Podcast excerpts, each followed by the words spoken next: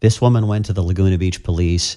Uh, they they did a search warrant of this little storage unit that he kept in the desert in Cathedral City, and there they found cyanide. They found zip ties, and they found a gun. the uh, The point of all of those things has never been explained, but the speculation is he was planning to kill this woman after taking her money.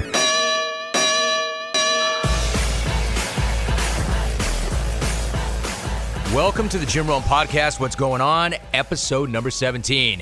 Great to be here, and let me just beat you to the punch. Somebody already made a Kip Winger joke on the radio program yesterday. Still not funny. Never was. Never will be. Now, I have said this before.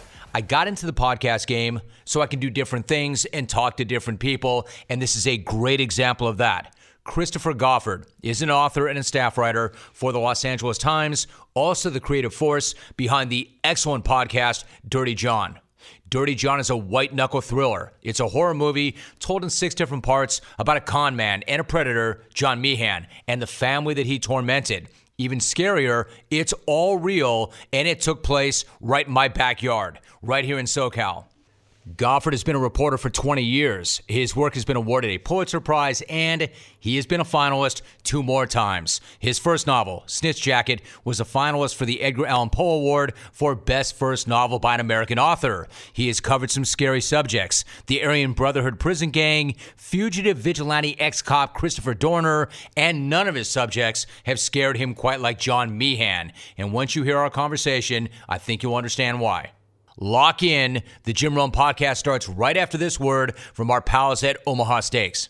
It is the holiday season, so let me ask you a quick question. Is there anybody on your list that you simply do not know how to shop for? I know there is. We all have people like that. And now I've got the solution to that problem Omaha Steaks. Let me tell you about Omaha Steaks and how for only $49.99 you can get my family gift pack when you go to omahasteaks.com and you enter my code ROME in the search bar. That's 75% off. Omaha Steaks offers unique gifts for gourmet food lovers.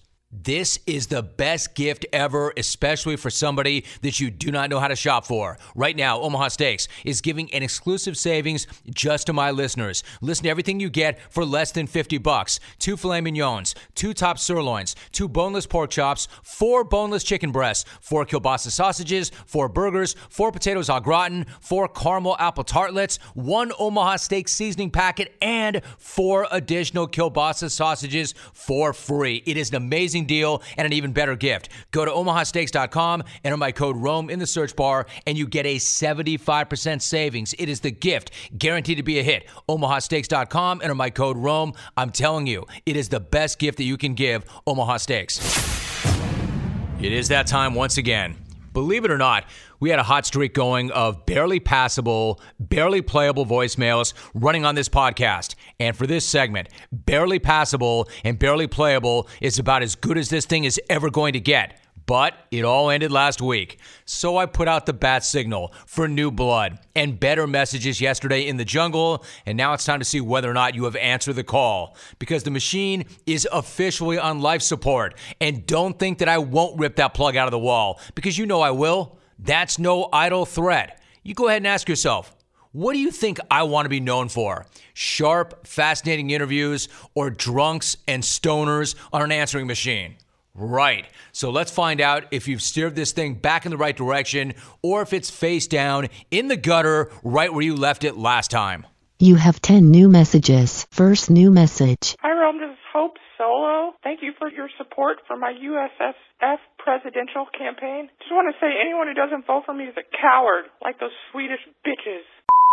Message deleted. Next message. Oh, hey, Jim. This is uh, Brian from Cleveland. 20 years I've been listening to you. You're simply the best in the biz, my man. My take? That is my take. I got a couple of wars here. War the smoked meat sandwich in Montreal. War the multicolored screwdriver set, which, you're right, Jim, always had a crack case. War the RumChata. And war Jim Rome. Message saved. Next message. Hey, Romy, it's uh, Chris in Tampa. Um, gonna. You said I we could do a couple of impressions. Uh, I do legitimate ones, so uh, here we go. Um, Mike, why do you talk like that? Well, fuck it, it's a fight. I talk how I want to talk. You don't like it, you change your station. Uh, keep it classy, Mike. Uh, yeah, fuck you. Message deleted. Next message. Hey, Rome. Jed in Illinois here. I got a message to you from John Elway. I couldn't really make it out very well, but it goes something like this.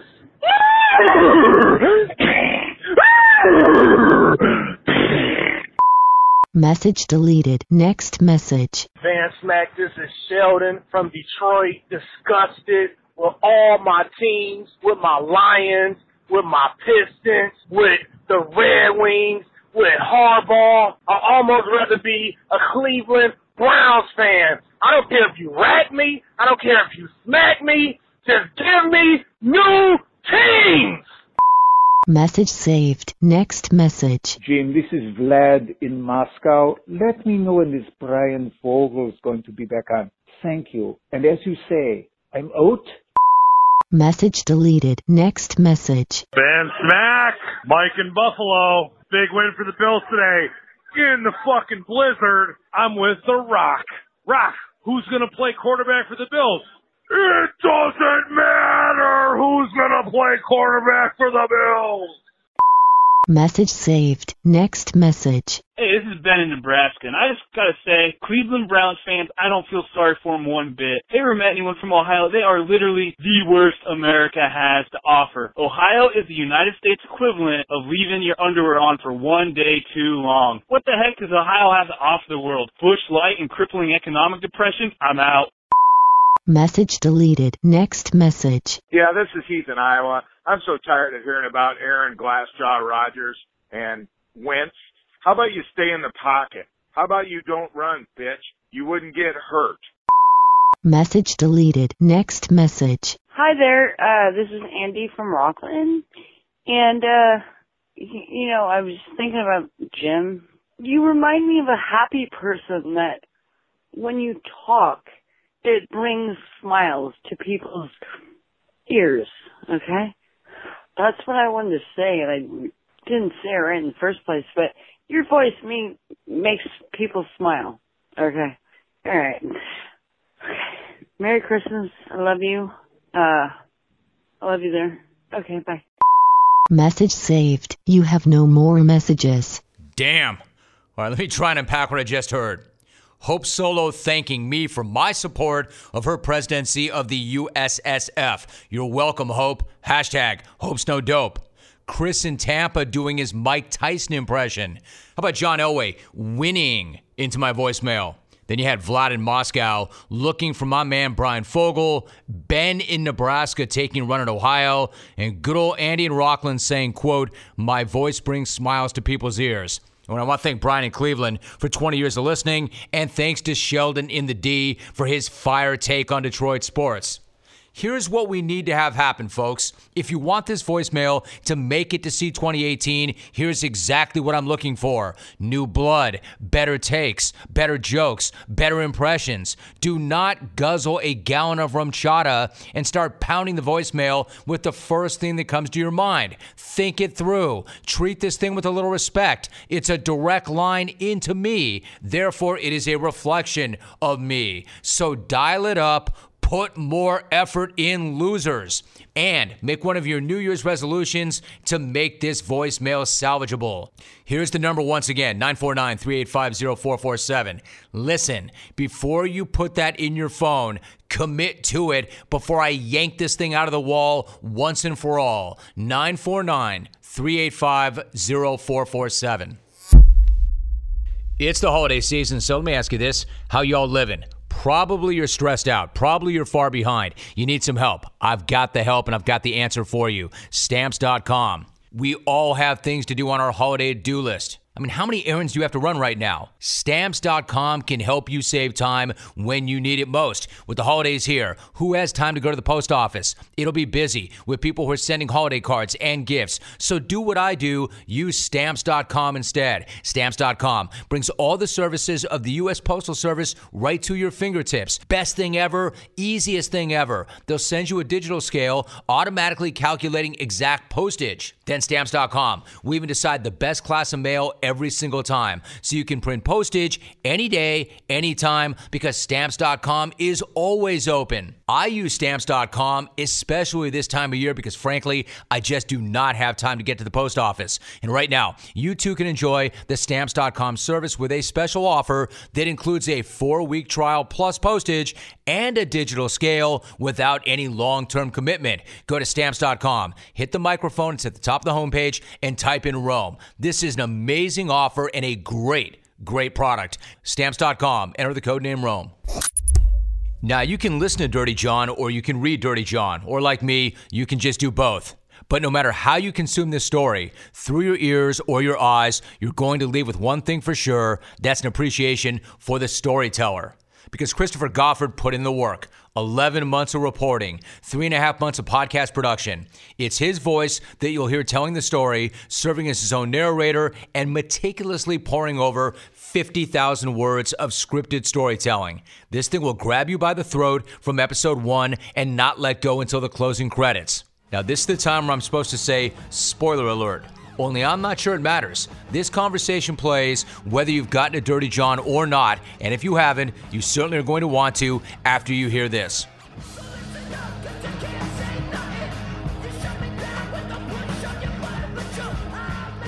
Who is John Meehan? John Meehan is a failed law student, a former nurse anesthetist who got hooked on the drugs he was supposed to be giving his patients and turned to uh, stealing drugs, lost his license, and uh, came to California and began preying on women through uh, dating sites. Um, he was a smart guy. He used his knowledge of medicine to steal drugs, he used his knowledge of the law often to keep uh, one step uh, ahead of law enforcement. He did this for years and years. He was essentially a, a serial predator, probably a sociopath. All right, so tell me about his prey. Who was the type of woman that he was looking to meet? Well, Deborah Newell is the woman he meets uh, at the beginning of the story, and she is an interior designer in Southern California. Um, she's uh, she thinks she, she thinks she's found uh, the perfect guy. He shows up to dates in medical scrubs. He says that he's a doctor just back from a year volunteering with Doctors Without Borders in Iraq. So she thinks he's uh, he's noble, he's heroic. Um, he says he's an anesthesiologist. His joke is that he puts people to sleep for a living, and he uh, he charms her, and he's more attentive and more affectionate than uh, than any uh, than any man she's known, and very quickly uh, she falls in love, and he pressures her. It's kind of a whirlwind situation, and uh, they go off to Vegas and they get married. To the dismay of her family when they find out, she doesn't tell them at first because she knows they will be uh, dismayed. Um, they'll think that she's rushing into it, but uh, they get married, and when they find out, they're uh, they're upset because they take an instant disliking to him. Hmm. So tell me more about Deborah. She she's an interior design. She's a decorator. Is she good at her job? Is she successful? How old is she? Uh, Mid fifties and um, very good at her job. Very successful, and uh, she does she, she creates what she calls approachable dreams, which are clubhouses that she designs, model homes that she designs uh, yeah, she's very good at her job. Um, and part of what I think this story illustrates is that um, it's possible to be very savvy in one way, as in uh, a good business person, and uh, also very, uh, very vulnerable to uh, deception and smooth talk in another way. All right, so how did these two come together? How did they meet? Well, they meet on this dating site, and they go to uh, Houston's for their first date. Um, and uh, he dazzles her with these with these stories. Um, and her daughter Jacqueline, who's uh, living with her at the time in Irvine, doesn't like the way he looks. She doesn't like the way his eyes are roaming around their apartment. She thinks that he's uh, casing the place for valuables. She's got these valuable bags, Birkin bags, and uh, Cartier bags, and things like that. And uh, she doesn't like him at all. And he manages to convince, to convince Deborah that um, her kids are spoiled, that they don't love her, that they don't want her to be happy. And after a few uh, flare ups between herself and, uh, I'm sorry, between, uh, between the family members and John, um, they go to a psychiatrist or, or a psychologist, and the psychologist tells Deborah, "Look, you have a right to your happiness. Don't let your kids sabotage your happiness. Um, if this is the man that you've chosen to have in your life, this is your business, and your kids need to learn to respect your boundaries." So that kind of sets the stage for this uh, this very strange drama. Also, let me take a step back to set the stage even further. You mentioned Irvine. Talk about Irvine. What is this community like? Irvine is uh, proud to be the safest city of its size in the United States, according to the FBI statistics year after year. It's a place of about a quarter million people. It is Orange County's um, utopian master planned suburb. Um, and uh, a lot of strange stuff happens there that you that you don't always hear about. Yeah, but you wouldn't think like dangerous, violent stuff like that. But then we start to get into this story. So Deborah Newell is successful. She's very well to do. She has money. She meets this guy. There's a whirlwind relationship. What about John Meehan? He's got the nickname Dirty John. Where did that come from? Uh, she didn't know about this at the time when she met him. Uh, it's not something he advertised. He got this in law school. He was in law school at the University of Dayton uh, in the late 80s. And uh, I talked to his, uh, his housemate at the time uh, who went to school with him there. And he said, uh, yeah, he would bring. He would bring girls home in uh, in large numbers, and uh, he always had a girlfriend, and then he had another girlfriend, and cheated on them all, and uh, also cheated old ladies out of roofing jobs that he promised to do. Um, he rented his housemate a uh, a truck that had no brakes that ran into an intersection.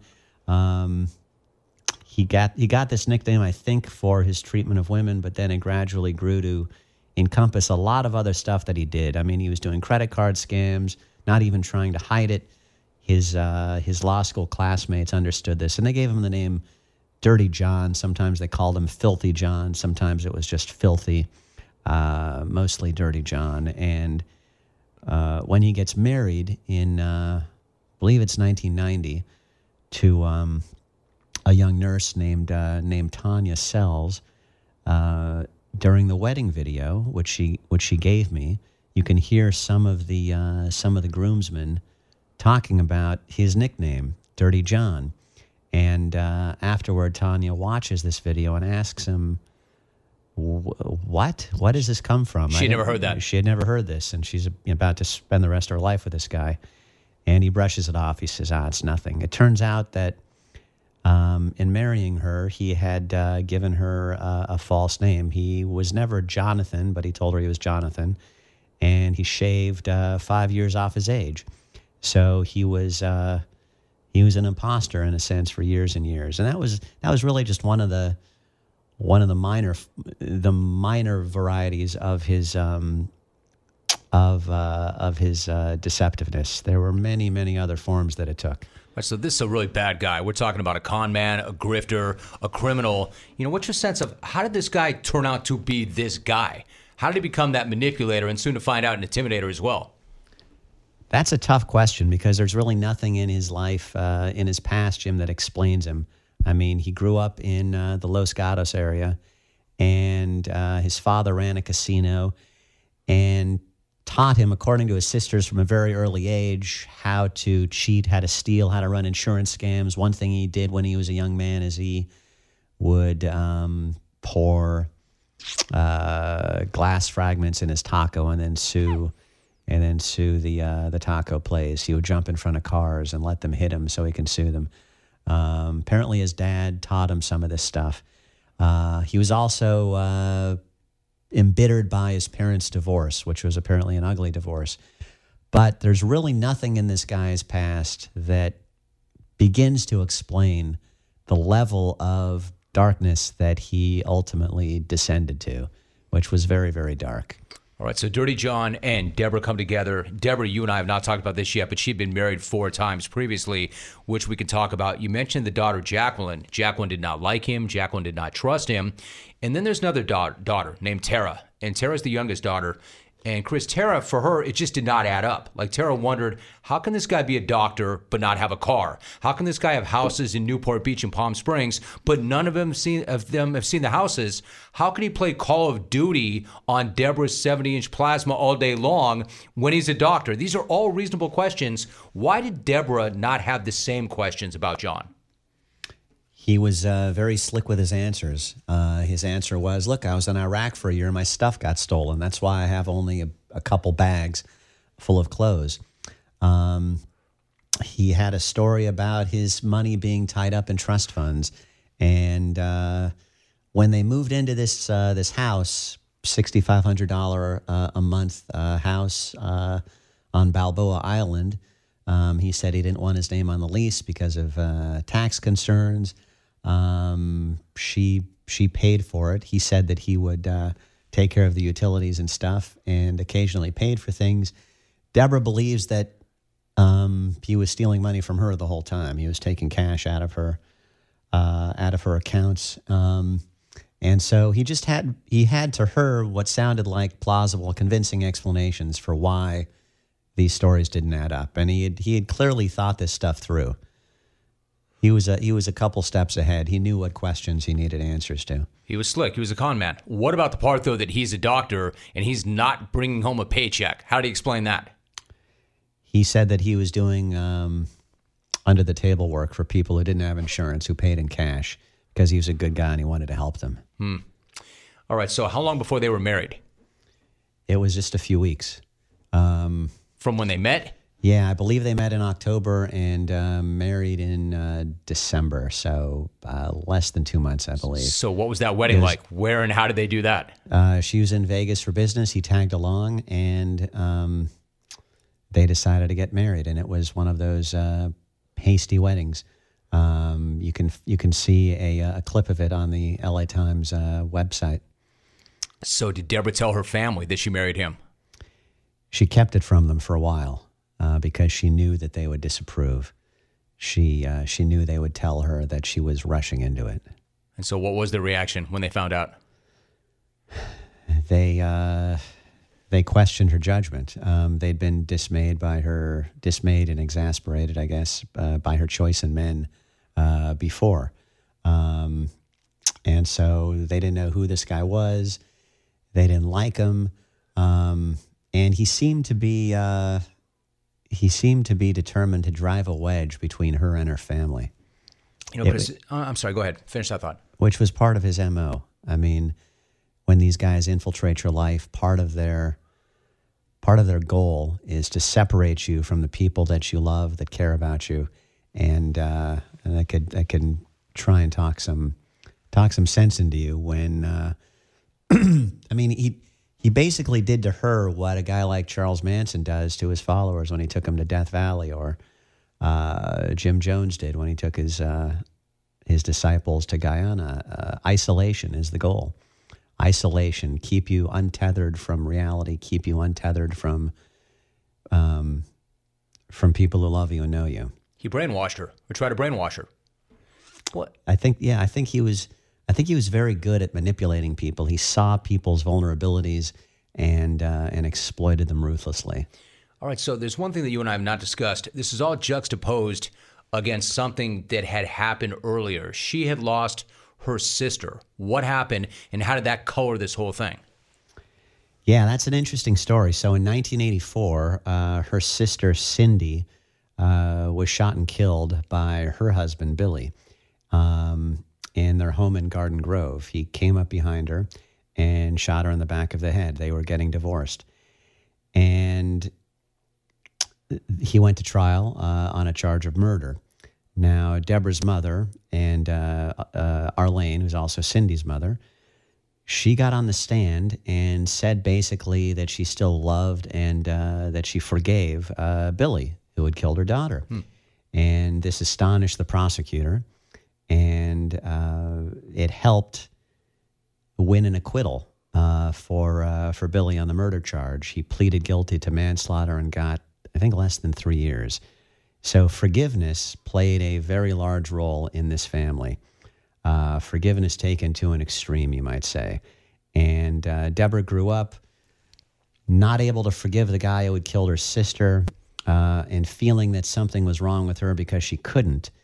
Um, that's how seriously the family took that, uh, took forgiveness as a value. So when she finds out that John is not who he says he is, when she finds out that he's got this big stack of restraining orders and a criminal record, um, and that he's all over these websites like datingpsychos.com where women are posting warnings about him, saying he's a sociopath and a predator.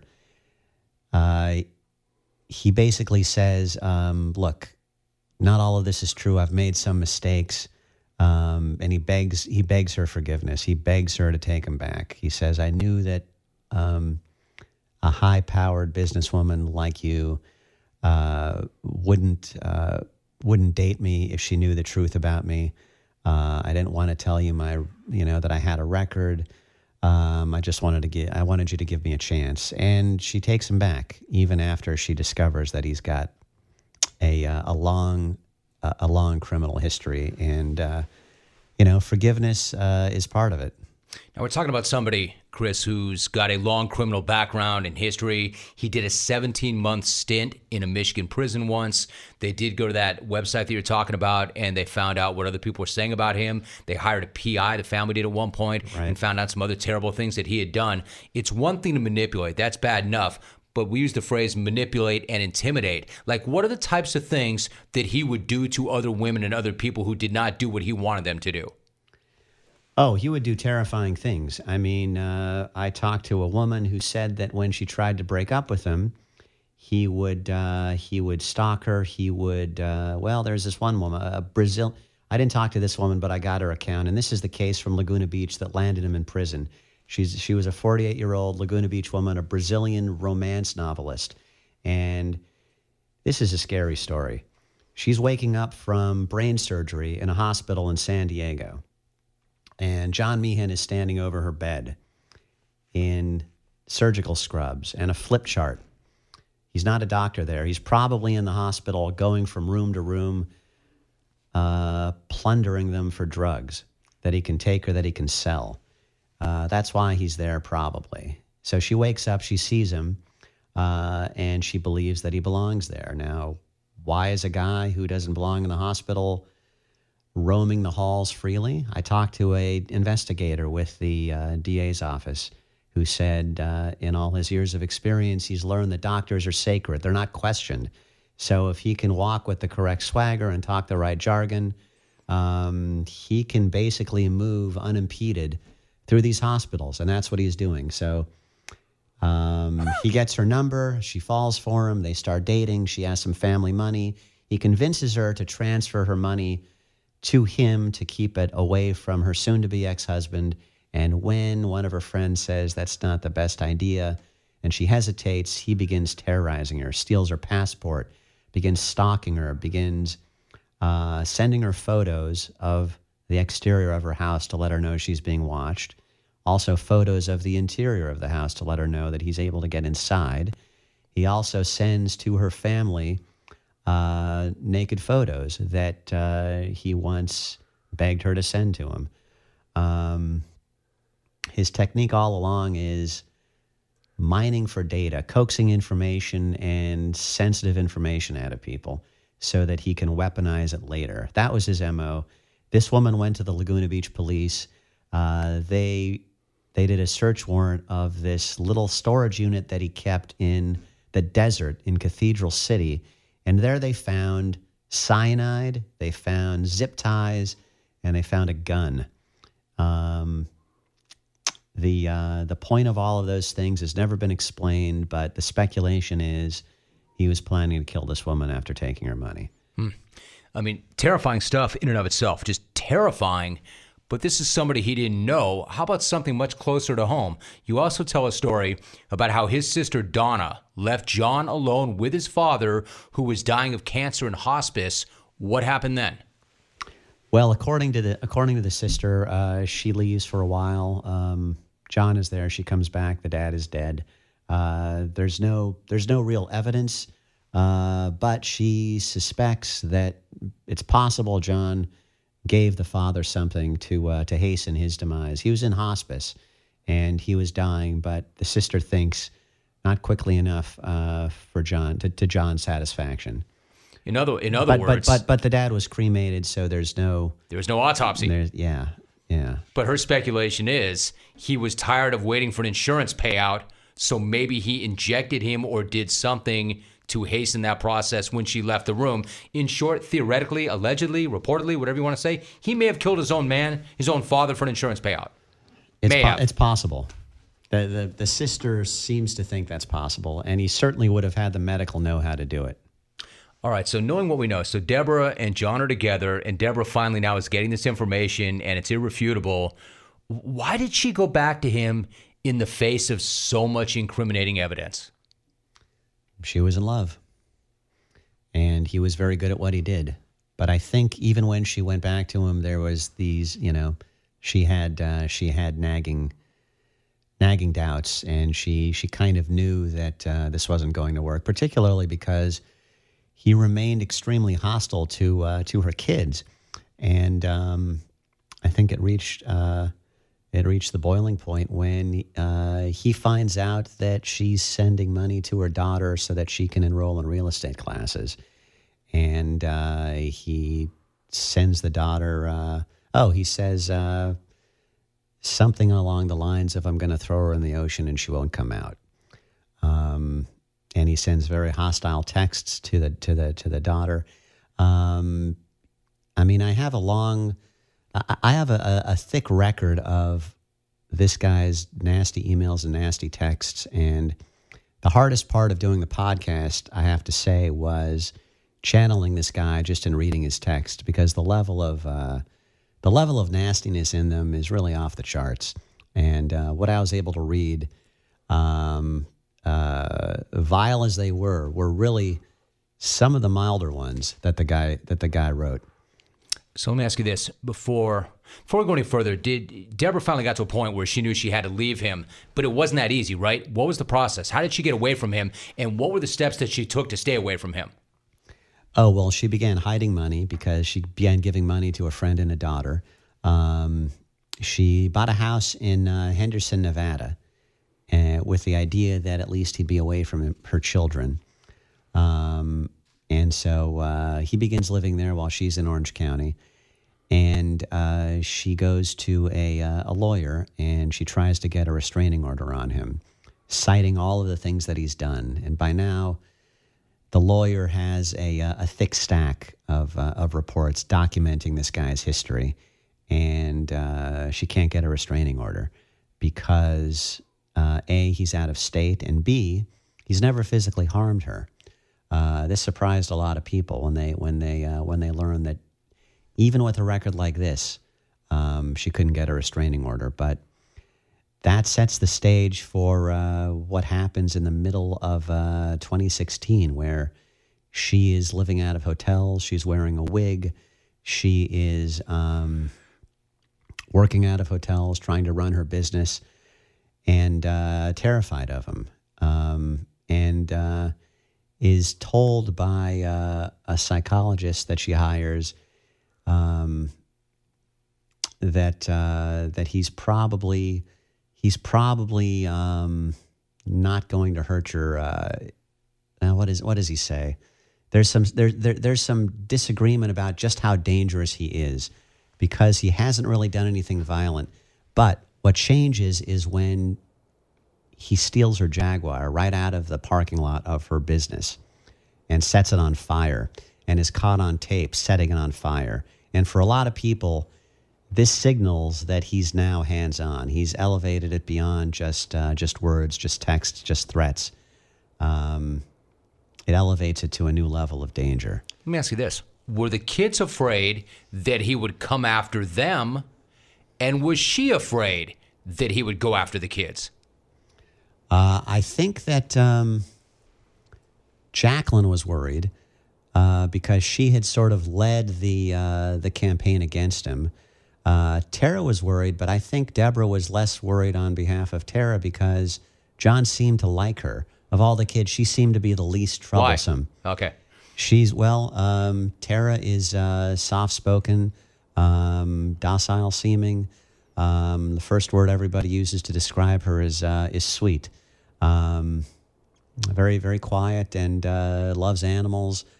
Um, and uh, she'd had some run-ins with John, but mainly wanted to stay out of his way, and uh, didn't go out of her way to provoke confrontations with him. So, of all the people that he might have gone after, Tara seemed the least likely. Let me ask you about John and his ties to organized crime. I mean, was that in fact legitimate? And what did he learn from the mob? Like, what ethos did he take away from the mob? Revenge is a dish best eaten cold, right? He liked to say that. He liked to say that uh, when the mob wants to take care of an enemy, they don't go after the enemy directly, they go after the family. And uh, apparently, this is something he absorbed from his, uh, his dad and his uncle.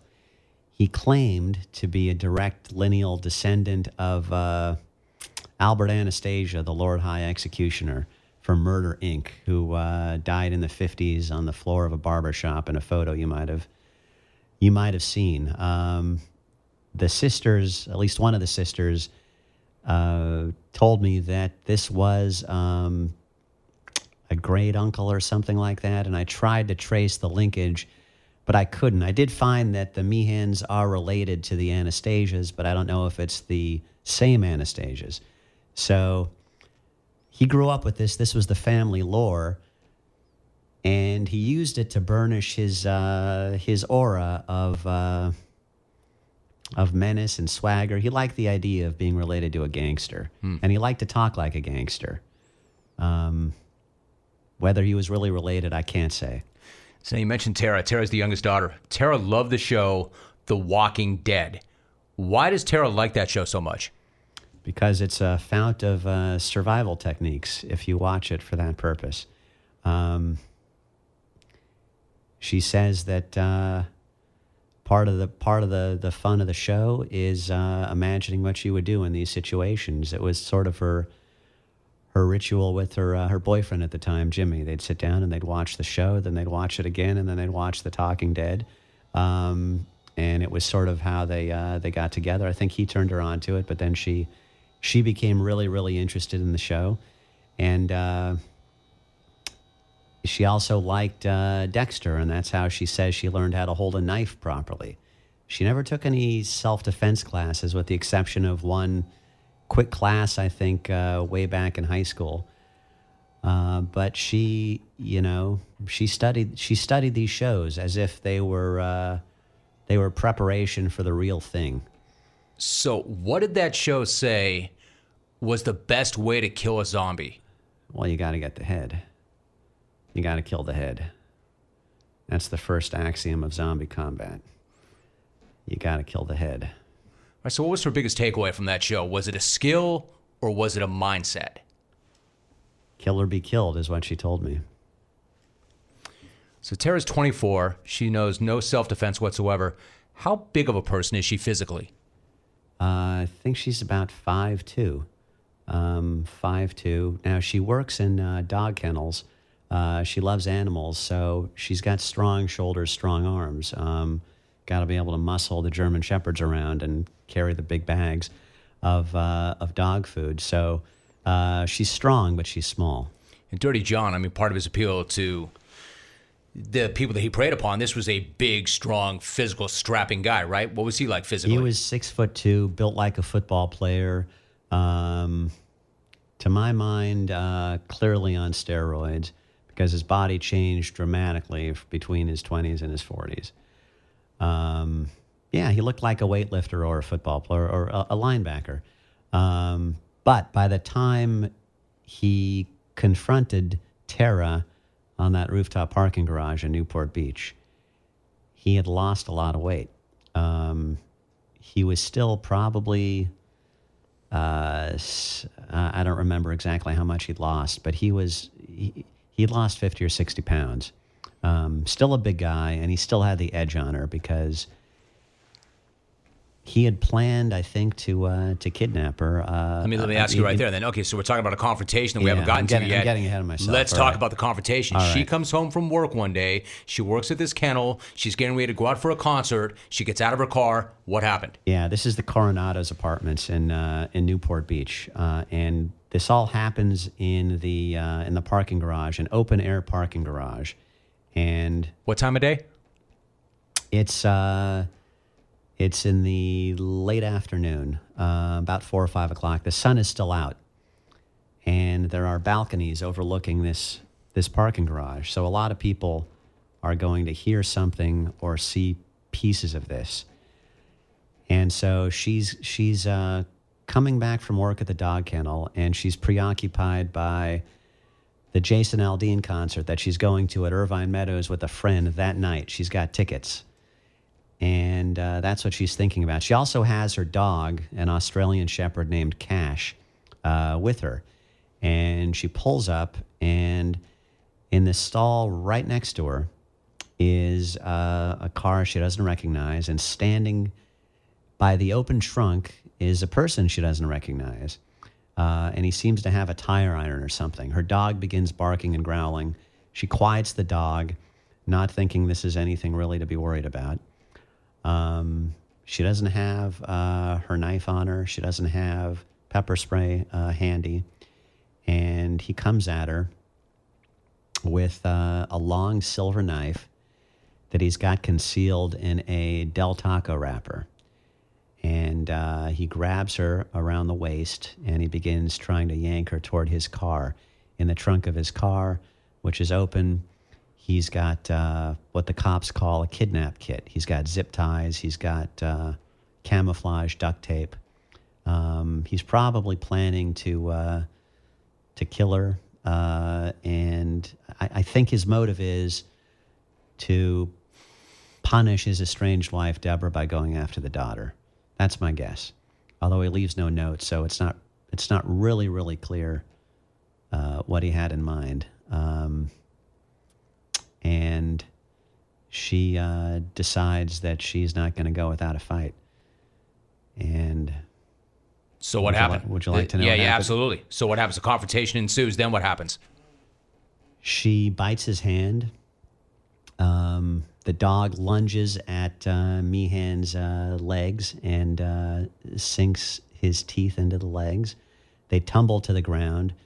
She screams. He's on top of her, straddling her with a knife, raised above her. This is what people see from their balconies, including a 14 year old junior lifeguard named Skylar Sepulveda, who sees this and, without a thought for her own safety, runs right to the scene.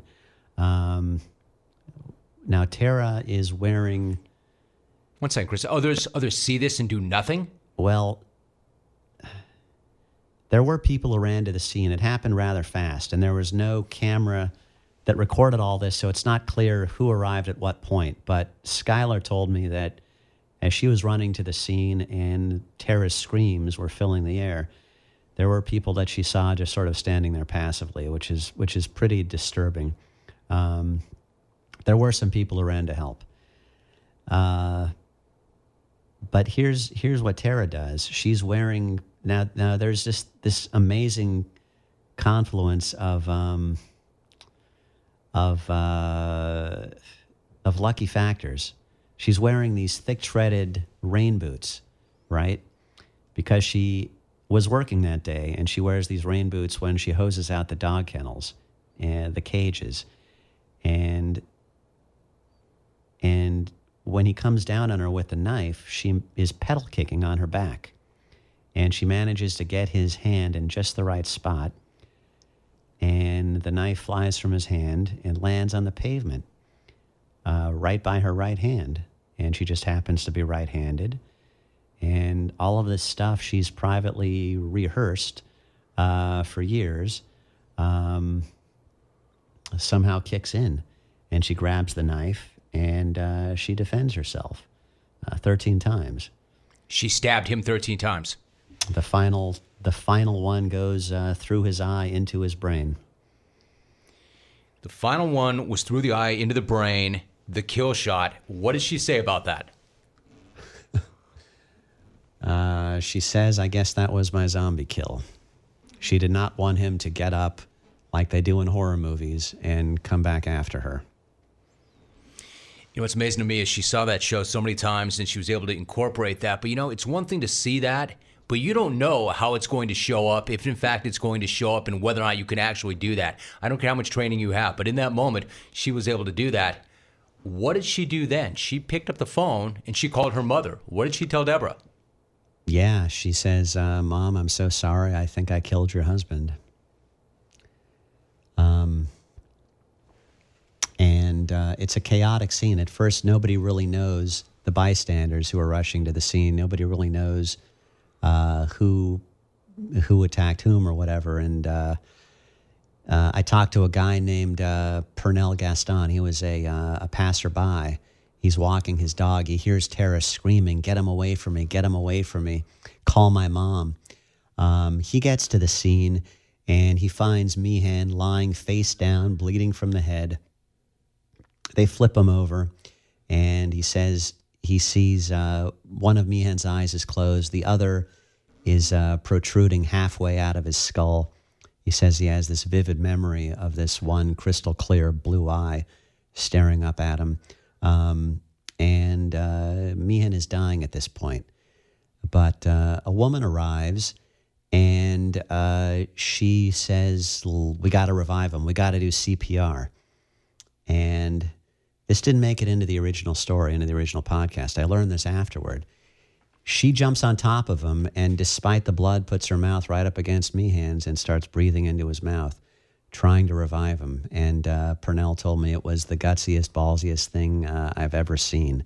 Uh, when the cops arrive, this woman vanishes, and I don't think she's ever been identified. But it's an indication that there uh, there were some good Samaritans there, uh, but in the chaos of the scene, they really didn't know what was going on. Um, and in the end, uh, I don't think it had much uh, effect on the outcome. Hmm. Chris, what about Deborah? What kind of feedback has Deborah received from this entire thing, and what's that been like for her? Well, I think uh, I think Deborah has been uh, criticized for her choices in this, and uh, it upsets me that I wasn't able to put some of the domestic violence stuff in greater context. That's my great that's my greatest regret in terms of uh, how I put the story together in the podcast because I I didn't anticipate that uh, that people would react quite the way they did. But um, so? What do you mean by that? Well, I mean, I don't think it's going to encourage uh, another victim to come forward and uh, tell her story if you uh, if you pillory them. Um, I think that uh, she's uh, been very brave in coming forward and telling her story at the risk of uh, embarrassment. Um, and you know, I think she's she's trying to own her story. She feels guilty about the things that she did.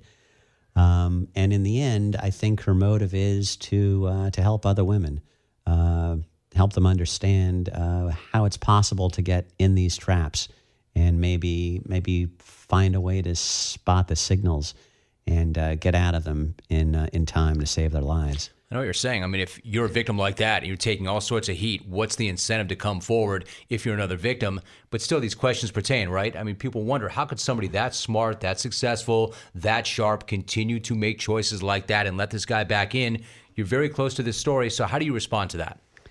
This is what I said last night at the uh, the event we had at the Ace uh, Hotel. Um, I said, imagine that. Uh, imagine your own vulnerability. We all have a vulner- a blind spot or an area of, uh, of vanity or naivete.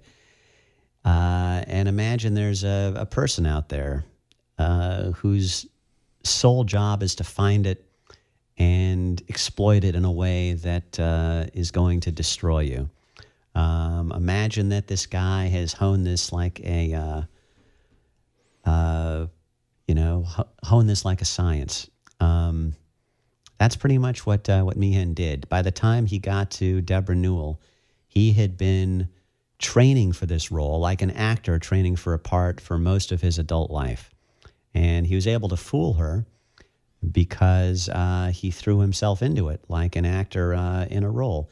And I, I I'd like to paraphrase something that a writer named uh, William March wrote in uh, The Bad Seed. He talks about he talks about sociopaths, and he says, uh, you know, if you look at a piece of plastic fruit, a plastic uh, peach in a in a fruit bowl, it looks better than the real thing. It uh, doesn't have the uh, the imperfections or the blemishes that a real piece of fruit might have, and a sociopath, in a way, is um, is a counterfeit human being in that way. He's a better husband, more doting, more affectionate than uh, the real thing could possibly be.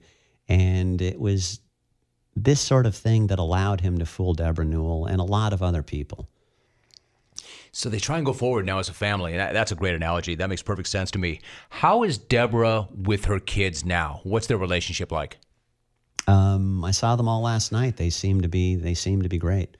Um, De- Deborah said that she feels uh, she feels guilty about uh, about all of this, but uh, I think uh, I think they're close. That was her fifth marriage. Is she dating again? I don't know. I don't think so. Hmm. I think she's a little gun shy at this point. Understandably. Chris, what about the process? I mean, for somebody who's been in this business and this game as long as you've been, this is something very, very different. How did this become a podcast? And then what was involved in that process for you as a print guy, a longtime print guy? Yeah, I've been doing this for 20 years, right? Um, started at the Daily Pilot in Costa Mesa, uh, went to the St. Pete Times, uh, came to the LA Times maybe 10, 11 years ago, and uh, published probably 1,500 plus stories, something like that. And print is print has always been my idea of the be all and end all, you know, this, that, that uh, and so I'm a little bit uh, divided about the uh, about the attention this is getting because it surprises me. Um, but uh, I can't say I'm anything other than uh, than delighted that a story is reaching a lot more people than any of my uh, my print stories ever have. And it's you know I'm uh, I'm a believer in adapt or die, and this is a good this is a good way to get our stories to get our journalism to um, to a lot of people. And if it directs some people to our website and uh, it causes a few people to subscribe to the LA Times who might not have seen our stories before, then I think it's uh, it served a good purpose. You know, but you're a print guy at heart, which I respect, I admire. I mean, you want to make sure that the written version is not just an afterthought to the podcast, right? But that can be challenging when the podcast is being downloaded millions of times. So how do you do that? Well, the pod so the print version is not just a transcript of the podcast. Okay. Uh, it is uh, is it is its own thing, and I'm hearing from people who have no interest in the podcast at all, who uh, still love the story, who've just read the uh, who've just read the print version. Are there differences between the two? Are there things that are in the print version that are not in the podcast and vice versa? Yeah, there are a few sections that are different. The beginning is uh, is different. Uh, the beginning of the podcast starts with the autopsy report, and Matt Murphy documenting the uh, the various wounds that Meehan has. In the print version, it begins with the first date that uh, that Deborah and John have. Um, so yeah, there are differences, and I I would encourage everyone who uh, heard the podcast to read the story, and vice versa. Before I let you go, let me ask you this: for something like this to happen in Newport Beach, Newport Beach, how unusual is that? Uh, it's generally a pretty peaceful place. It's uh, it's an affluent place. Um, you might get a murder a year or uh, a couple in a bad year, but um, from my years of covering crime in that area, and I've been covering strange cases in Newport since uh, I worked for the Daily Pilot back in the uh, the mid '90s. The cases that you do get out of Newport are uh, are very strange and interesting, um, especially when they involve money. And they do, and that's why he was there. So finally, it's it's the story of a lifetime for a reporter, or is it, Chris? I mean, do you think you'll come across something else this compelling with this sort of intrigue going forward? You'd like to think so, but realistically, do you think you'll ever see anything like this ever again? Oh yeah, of course. Okay, good. right? I'm still a young man. All right. So, what are you working on right now? If not that, but what are you working on right Got now? Got a lot of irons in the fire. There's an interesting trial at the Orange County Courthouse that I'm going to be covering, um, involving a, a man abducted and uh, taken to the desert, and uh, yeah, that might that might yield an interesting story. But generally, I've got a uh, I've got a lot of stuff uh, a lot of stuff going, and remains to be seen what's going to rise to the surface. It would seem self evident, but if folks want to find Dirty John, either in print form, podcast, or both, how do they go about doing that? Go to latimes.com. You can read the story. You can Google Dirty John uh, and Goffard, G O F F A R D. You can go to Wondery, which is the podcast network that produced it, W O N D E R Y. Or you can go to iTunes, uh, Spotify. Um, it's available on, uh, on all the podcast networks. It's pretty easy to find. And uh, I'm pretty easy to reach. My email is at the end of the story.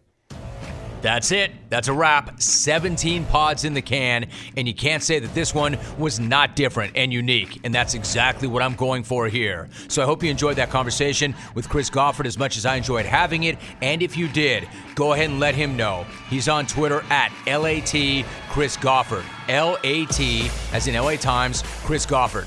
Find his handle and tweet him your reaction.